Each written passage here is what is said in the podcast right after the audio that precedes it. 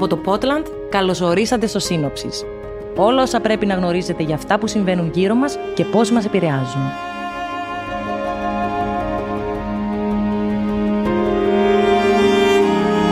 Σήμερα Πέμπτη, 20 Ιουλίου, θα μιλήσουμε για το ΝΑΤΟ, τη νέα εποχή και το ρόλο του.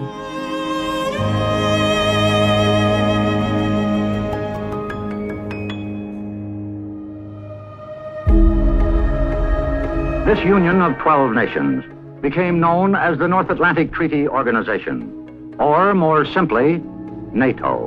They were sworn to stand together against aggression. An attack against one would be an attack against all. Το 1949, 12 χώρες ίδρυσαν τον Οργανισμό Βορειοατλαντικού Συμφώνου, ή ΝΑΤΟ όπως είναι γνωστός, για να εγγυηθούν την ελευθερία και την ασφάλειά τους με πολιτικά και στρατιωτικά μέσα. Μετά το Δεύτερο Παγκόσμιο Πόλεμο, η Βορειοατλαντική Συμμαχία ήταν μια απάντηση στον αυξανόμενο γεωπολιτικό ανταγωνισμό και την απειλή της Σοβιετικής Ένωσης. Από την ίδρυση του ΝΑΤΟ μέχρι σήμερα άλλαξαν πολλά. Από τις 12 ιδρυτικές χώρες μέχρι και τις τελευταίες προσθήκες της Φιλανδίας και Σουηδίας, η δομή αλλά και ο ρόλος της συμμαχίας έχουν αλλάξει. Μαζί μας για να δούμε πώς εξελίχθηκε το ΝΑΤΟ από τότε που ιδρύθηκε και να συζητήσουμε ποιες είναι οι προκλήσεις που έχει να αντιμετωπίσει στις μέρες μας, είναι η κυρία Ενώα Φεντούλη, εκτελεστική διευθύντρια του Ινστιτούτου Διεθνών Σχέσεων του Παντίου Πανεπιστημίου. Κυρία Φεντούλη, να σας καλωσορίσουμε στο podcast Σύνοψης.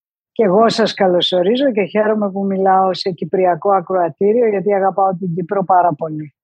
Κυρία Φεντούλη, Πότε δημιουργήθηκε το ΝΑΤΟ και κάτω από ποιες συνθήκες; Το ΝΑΤΟ δημιουργήθηκε το 1949, 1949 μετά το Δεύτερο Παγκόσμιο Πόλεμο. Και ο λόγος της δημιουργίας του ήταν ότι από τη στιγμή που νικήθηκε η Γερμανία οι δυνάμεις που είχαν συμπήξει μέτωπο, δηλαδή οι Ηνωμένες Πολιτείες και η Βρετανία βασικά, θέλανε να κατοχυρώσουν την ασφάλεια της Ευρώπης μέσα από αμερικανική παρουσία στην Ευρώπη. Αυτή είναι, αν θέλετε, η αιτία δημιουργίας του ΝΑΤΟ εκείνη την εποχή, με δέκα αρχικά ιδρυτικά μέλη, όλες οι χώρες της Δυτικής Ευρώπης. Στη συνέχεια το 1952 προσθέθηκε η Ελλάδα και η Τουρκία με την πρώτη διεύρυνση. Το 1955 η Γερμανία πλέον, η Δημοκρατική Γερμανία και το ΝΑΤΟ λειτουργήσε με 16 μέλη μέχρι την λήξη του ψυχρού πολέμου. Δηλαδή στις αρχές της δεκαετίας του 90. Τις αρχές της δεκαετίας του 90 όταν δεν υπήρχε πια Σοβιετική Ένωση υπήρξαν πολύ μεγάλες συζητήσεις για το τι θα γίνει με το ΝΑΤΟ. Η απόφαση που τότε επεκράτησε ήταν ότι το ΝΑΤΟ πρέπει να συνεχίσει να υπάρχει για να αφομοιώσει τις χώρες που ήταν αν θέλετε εκτός πλέον κάποιου συνασπισμού και έτσι έγιναν οι διαδοχικές διευρύνσεις που οδήγησαν σήμερα το ΝΑΤΟ να έχει 31 μέλη και με τη Σουηδία σε λίγο 32. Υπάρχουν κάποια μέλη στη Βορειοατλαντική Συμμαχία που θεωρούνται πιο σημαντικά; Δεν υπάρχει αυτός ο διαχωρισμός στο ΝΑΤΟ.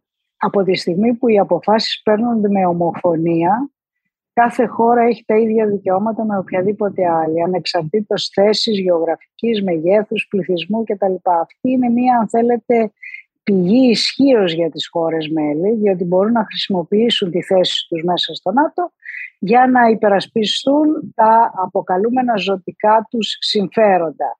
Παρ' όλα αυτά αυτό είναι εξαίρεση στον κανόνα. Δηλαδή συνήθως οι χώρες αποφασίζουν με ομοφωνία θα έλεγα για το 95% των αποφάσεων και επικαλούνται το δικαίωμά τους να μην επικυρώσουν μια απόφαση σε πολύ ας πούμε σπάνιες περιπτώσεις να το πω έτσι. Αυτό έγινε με την περίπτωση της Ελλάδας και της Βόρειας Μακεδονίας που για πάρα πολλά χρόνια δεν επέτρεπε η Ελλάδα να γίνει μέλος η Βόρεια Μακεδονία μέχρι ότου κατέληξε σε μια συμβιβαστική πρόταση για την ονομασία.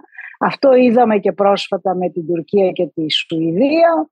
Γενικότερα υπάρχει, αν θέλετε, ένα όπλο στα χέρια της κάθε χώρας μέλους που είναι το βέτο.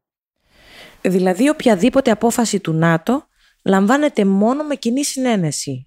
Ναι, ναι, δεν υπάρχει απόφαση χωρίς ομοφωνία.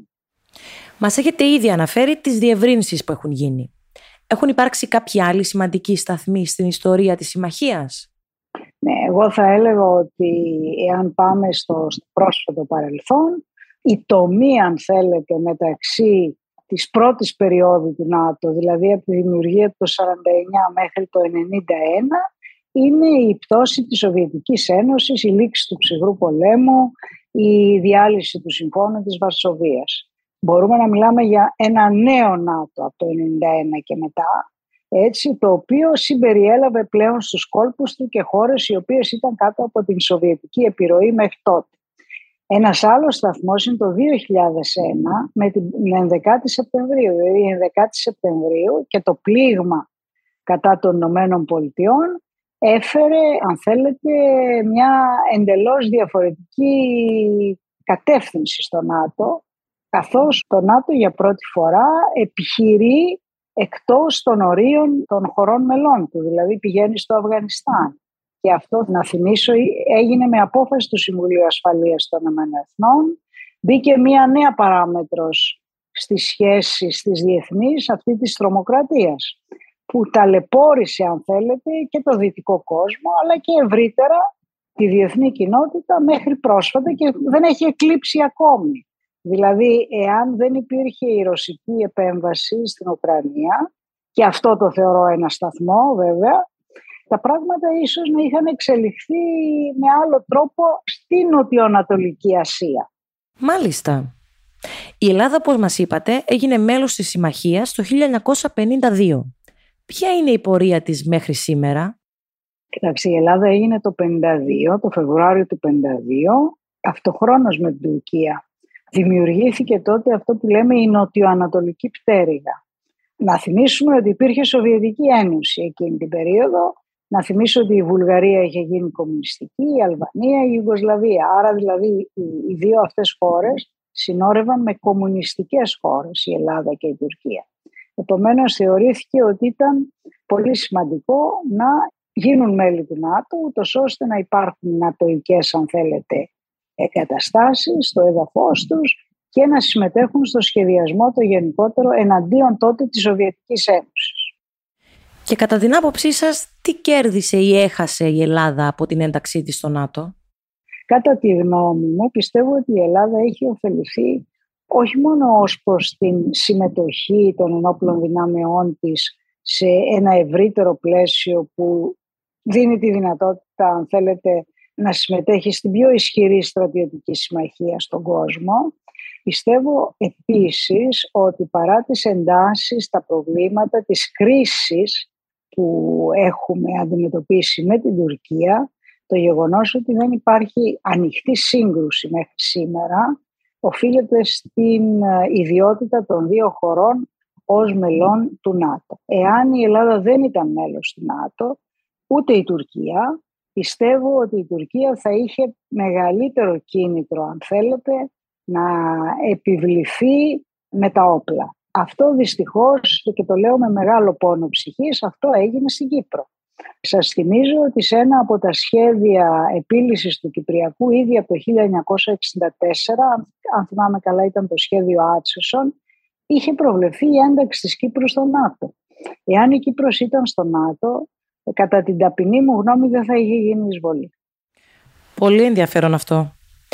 Και να αναφέρουμε πως μετά την εισβολή της Τουρκίας στην Κύπρο, η Ελλάδα για να διαμαρτυρηθεί προς το ΝΑΤΟ, αποσύρθηκε από τη συμμαχία.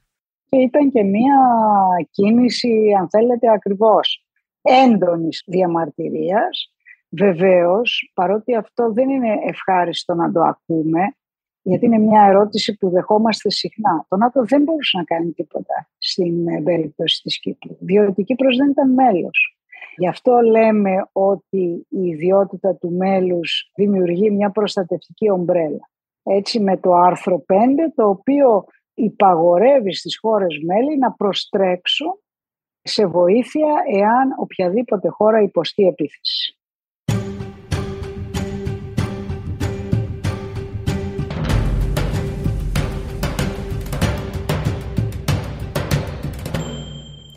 Με ποια κριτήρια μια χώρα γίνεται μέλος και ποια είναι η διαδικασία από την κατάθεση της αίτησης μέχρι την ένταξή της; Τα κριτήρια μετά την λήξη του ψυχρού πολέμου, μετά το 90 δηλαδή, επειδή όπως είπαμε έγιναν διαδοχικές διευρύνσεις, έχουν να κάνουν με καταρχάς να γίνει δεκτή. Εάν υποβάλει μια χώρα, πρέπει να είναι χώρα του ευρωατλαντικού γεωγραφικού χώρου, να το πούμε έτσι. Δηλαδή, το ΝΑΤΟ αφορά την Ευρώπη και τον Ατλαντικό, δηλαδή Ευρώπη και Αμερικανική Ήπειρο. Επομένως υπάρχει ένα γεωγραφικό κριτήριο. Υπάρχει ένα πολιτικό κριτήριο, δηλαδή αν η χώρα αυτή είναι δημοκρατία και υπάρχει και ένα, μια σειρά μάλλον θα έλεγα τεχνοκρατικών κριτηρίων. Δηλαδή αν η χώρα αυτή πληρεί κάποιες προϋποθέσεις όσον αφορά το επίπεδο των ενόπλων δυνάμεών της. Εάν αυτά γίνουν και καταρχάς γίνει δεκτή η αίτηση, στη συνέχεια μπαίνει σε μια διαδικασία προσαρμογής. Είναι αυτό το λεγόμενο Membership Action Plan, το σχέδιο δράσης για ένταξη, το οποίο προβλέπει διάφορα στάδια και έχει πολλά κριτήρια τα οποία η χώρα, η υποψήφια χώρα πρέπει να πληρεί ώστε τελικώς να γίνει μέλος. Μετά το τέλος του ψυχρού πολέμου και τη διάλυση της Σοβιετικής Ένωσης, πώς εξελίχθηκε η βασική αποστολή του ΝΑΤΟ; Μετά την διάλυση της Σοβιετικής Ένωσης υπήρχε ένα θέμα μεγάλο ασφάλειας στην Ευρωπαϊκή Ήπειρο. Δηλαδή οι χώρες που αποσπάστηκαν από τη Σοβιετική Ένωση και δεν μιλάω μόνο για τις Σοβιετικές Δημοκρατίες, για τις οποίες θα μιλήσω αμέσως τώρα, αλλά και χώρες όπως η Πολωνία, η Τσεχία, η Σλοβακία, η Ρουμανία. Αυτές οι χώρες θα έπρεπε να ενταχθούν κάπου, ούτως ώστε η μεγάλη αυτή αλλαγή που υπέστησαν να μην προκαλέσει ζητήματα μεταξύ τους, διότι μεταξύ αυτών των χωρών υπήρχαν διαφορές, να μην δημιουργήσει ζητήματα ενδεχομένως εμφυλίων σειράξεων, όπως δυστυχώς έγινε στη Ιουγκοσλαβία, Δηλαδή προκρίθηκε ότι εάν γίνουν μέλη του ΝΑΤΟ θα ακολουθήσουν τους ίδιους κανόνες με αποτέλεσμα να αποφευχθούν οι συγκρούσεις. Μία άλλη διάσταση, η οποία όπως σας είπα και πριν ήρθε στο προσκήνιο με την τρομοκρατία, άλλαξε αν θέλετε τον τρόπο αντιμετώπισης απειλών, δηλαδή ως απειλές θεωρούσαμε μέχρι τότε απειλές μεταξύ κρατών δεν είχαμε στο τραπέζι απειλές που προέρχονται από μη κρατικές οντότητες όπως ήταν η Ταλιμπάν, όπως ήταν το Ισλαμικό κράτος. Η τρομοκρατία λοιπόν έγινε για τη δεκαετία του 2000 η βασική απειλή για τις χώρες μέλη του ΝΑΤΟ αλλά και της Ευρωπαϊκής Ένωσης διότι τα δόγματα και των δύο οργανισμών ανέδειξαν την τρομοκρατία και τις ασύμετρες απειλές ως βασικό κίνδυνο για τις χώρες μέλη. Αυτή λοιπόν ήταν η μεγάλη αλλαγή, αν θέλετε, που επήλθε το 2000 με την ε, δρομοκρατική επίθεση εναντίον των Ηνωμένων Πολιτειών. Περνώντας τη ρωσική εισβολή στην Ουκρανία, με ποιο τρόπο επαναπροσδιορίσε το ρόλο και τη σημασία της συμμαχίας στην Ανατολική Ευρώπη; Με την εισβολή της Ρωσίας στην Ουκρανία επανερχόμαστε σε ένα είδος συμβατικού πολέμου μέσα στην Ευρώπη. Και αυτό είναι πάρα πολύ επικίνδυνο. Δυστυχώς η Ουκρανία έχει υποστεί τεράστια πλήγματα και ανθρώπινες απώλειες, αλλά δημιουργεί ένα ερώτημα τι θα κάνει η Ρωσία. Δηλαδή ακόμη και αν λήξει ο πόλεμος στην Ουκρανία, πώς θα συμπεριφέρεται στη συνέχεια. Επομένως αυτό δημιουργεί κάποια, αν θέλετε, ζητήματα επιστροφής σε ένα είδος παραδοσιακής άμυνας. Βλέπετε δηλαδή ότι οι χώρες μέλη αποφασίζουν να αυξήσουν τις αμυντικές τους δαπάνες. Αποφασίζουν ας πούμε να κάνουν μία σειρά εξοπλισμών. Αυτό πριν από πέντε χρόνια δεν ήταν στο τραπέζι ότι θα έχουμε έναν παραδοσιακό πόλεμο μέσα στην Ευρώπη. Ειδικά οι ευρωπαϊκές χώρες μέλη επενδύουν περισσότερο πλέον στην άμυνά τους, αφού η Ευρωπαϊκή Ένωση δεν μπορεί να προστατεύσει στρατιωτικά τα μέλη της, σε αντίθεση με το ΝΑΤΟ. Το ΝΑΤΟ κάνει, έχει αυτή την αποστολή. Οπότε συνεχίζει να την έχει. Πρέπει κατά τη γνώμη μου βέβαια η Ευρωπαϊκή Ένωση να προχωρήσει σε ευρωπαϊκή άμυνα. Δηλαδή κάποια στιγμή οι Ηνωμένες Πολιτείες νομίζω θα στραφούν προς την Ασία. Θα το είχαν κάνει αν δεν υπήρχε ο πόλεμος στην Ουκρανία με μεγαλύτερη ας πούμε ενεργητικότητα. Αλλά το γεγονός ότι η Ευρώπη πρέπει να βασίζεται πάντα στις Ηνωμένες Πολιτείες δεν νομίζω ότι είναι ορθό. Για την Ευρώπη που θέλει να είναι μια ένωση. Σωστά. Η Ρωσία προσπάθησε με την εισβολή της στην Ουκρανία να αποδυναμώσει και να αποθήσει το ΝΑΤΟ από την περιοχή. Αλλά τελικά αυτό που κατάφερε ήταν το αντίθετο αποτέλεσμα, αφού το ΝΑΤΟ έγινε πιο ενωμένο από ποτέ.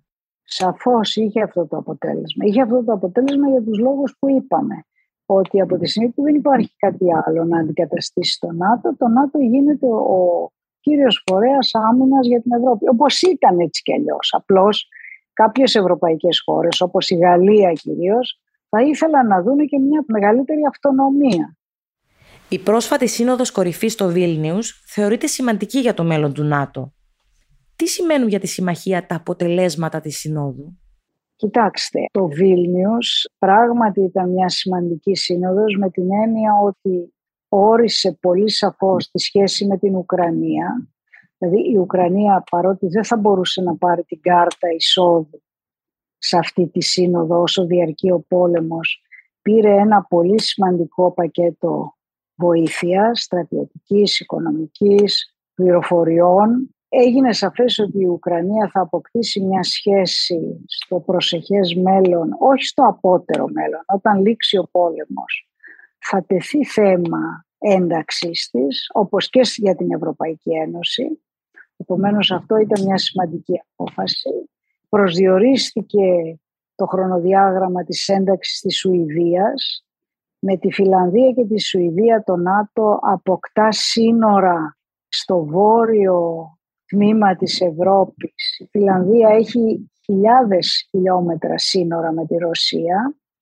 Η Βαλτική γίνεται, αν θέλετε, μια ανατοική θάλασσα πλέον. Δηλαδή η Ρωσία δεν έχει εύκολη πρόσβαση πλέον στη Βαλτική.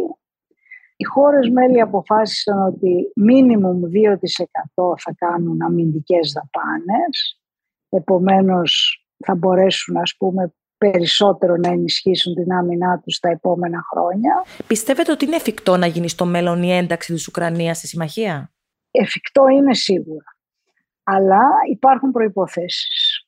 Η προϋπόθεση είναι πώς η Ευρώπη και οι Ηνωμένες Πολιτείες θα αντιμετωπίσουν τη Ρωσία μετά τον πόλεμο.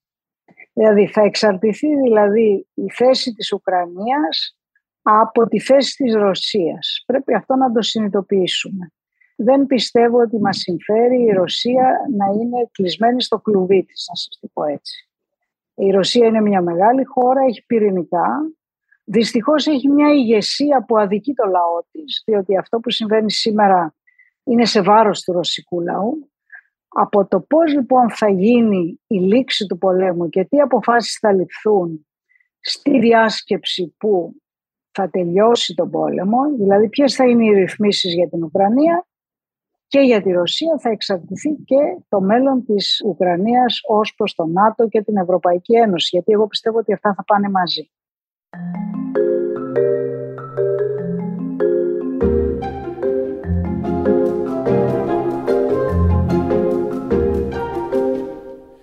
Αν και το ΝΑΤΟ, όπως μας έχετε αναφέρει προηγουμένως, επιστρέφει στην παραδοσιακή άμυνα, θεωρείτε ότι κάποια στιγμή στο μέλλον τα θέματα κυβερνοπολέμου και κυβερνοασφάλειας θα μπουν στις προτεραιότητες του; Είναι στις προτεραιότητες, διότι ο πόλεμος ο σύγχρονος γίνεται και με αυτά τα μέσα. Αυτό δεν έπαψε να είναι στις προτεραιότητες. Αλλά επειδή η άλλη απειλή είναι άμεση, πρέπει να αντιμετωπιστεί. Η Κίνα θεωρείται ένας πιθανός μελλοντικός ανταγωνιστής για το ΝΑΤΟ. Πιστεύετε πως μπορεί να υπάρξει κάποια σύγκρουση μεταξύ τους; Η Κίνα διακηρύσει ότι δεν έχει επιθετική διάθεση έναντι καμιάς χώρας.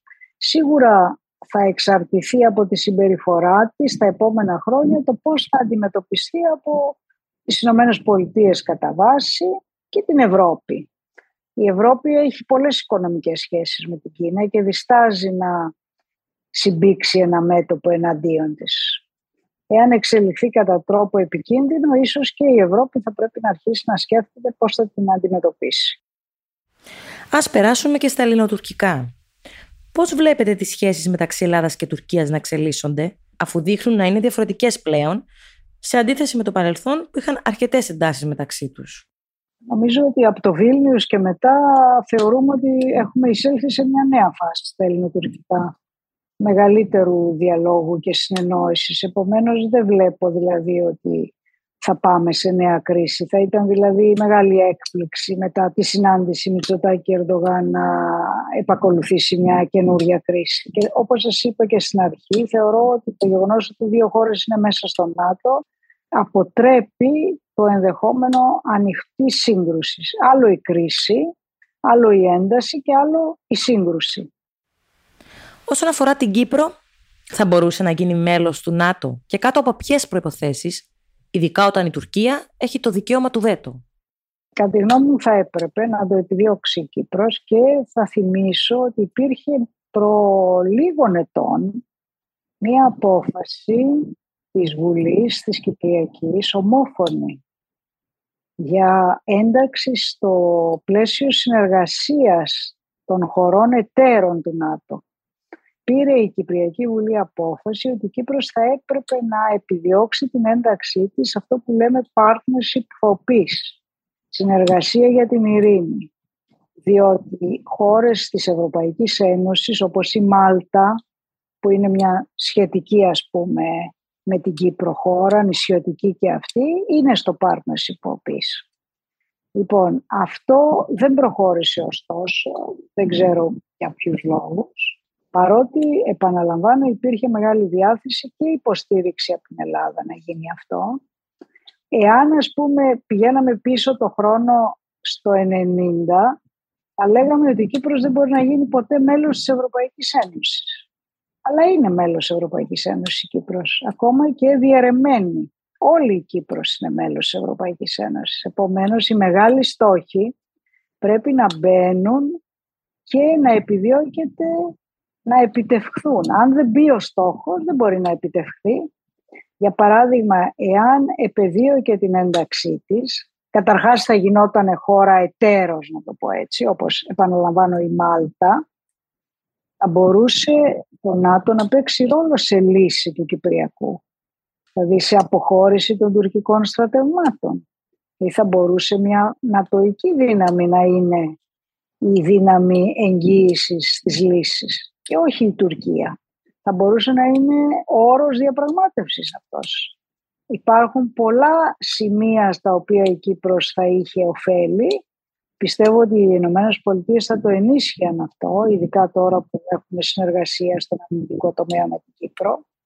Αλλά αυτό σας είπα, θέλει μια καλή προετοιμασία, οργάνωση, συντονισμό με την Ελλάδα και με άλλες χώρες, ούτως ώστε να γίνει δυνατόν να επιτευχθεί. Η Τουρκία μπορεί να προέβαλε βέτο, αλλά θα την εξέφεται το βέτο αυτό. Ειδικά εάν υπήρχε ένα μέτωπο χωρών που υποστήριζε την Κύπρο. Κυρία Φεντούλη, σας ευχαριστούμε πολύ. Και εγώ, και εγώ σας ευχαριστώ στη διάθεσή σας. Η ένταξη της Ελλάδας και της Τουρκίας στο ΝΑΤΟ φάνηκε πως ήταν σημαντική και για τη συμμαχία, αλλά και για τις δύο χώρες. Η συμμετοχή των δύο χωρών προσδιορίσε τις μεταξύ τους σχέσεις, με τη συμμαχία να σταματά τις κρίσεις από το να εξελιχθούν σε κάτι μεγαλύτερο, ίσως και σε σύγκρουση. Θα μπορούσε η Κύπρος να γίνει και αυτή μέλος της Βορειοατλαντικής Συμμαχίας; Παρά τις αντιδράσεις που ενδεχομένως να υπάρχουν, είναι ένα σενάριο που πλέον συζητιέται.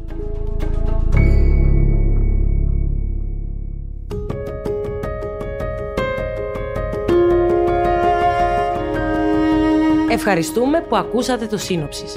Θερμές ευχαριστίες στην κυρία Ενώα Φεντούλη. Στην παραγωγή, ο Στυλιανός, η Ξένια και η Ήβη. Κάντε subscribe στα Apple Podcast, Spotify, Google Podcast ή σε όποια άλλη πλατφόρμα. Επισκεφτείτε τη σελίδα μας thepotland.com και βρείτε μας ως σύνοψης podcast στο Facebook, Instagram και LinkedIn.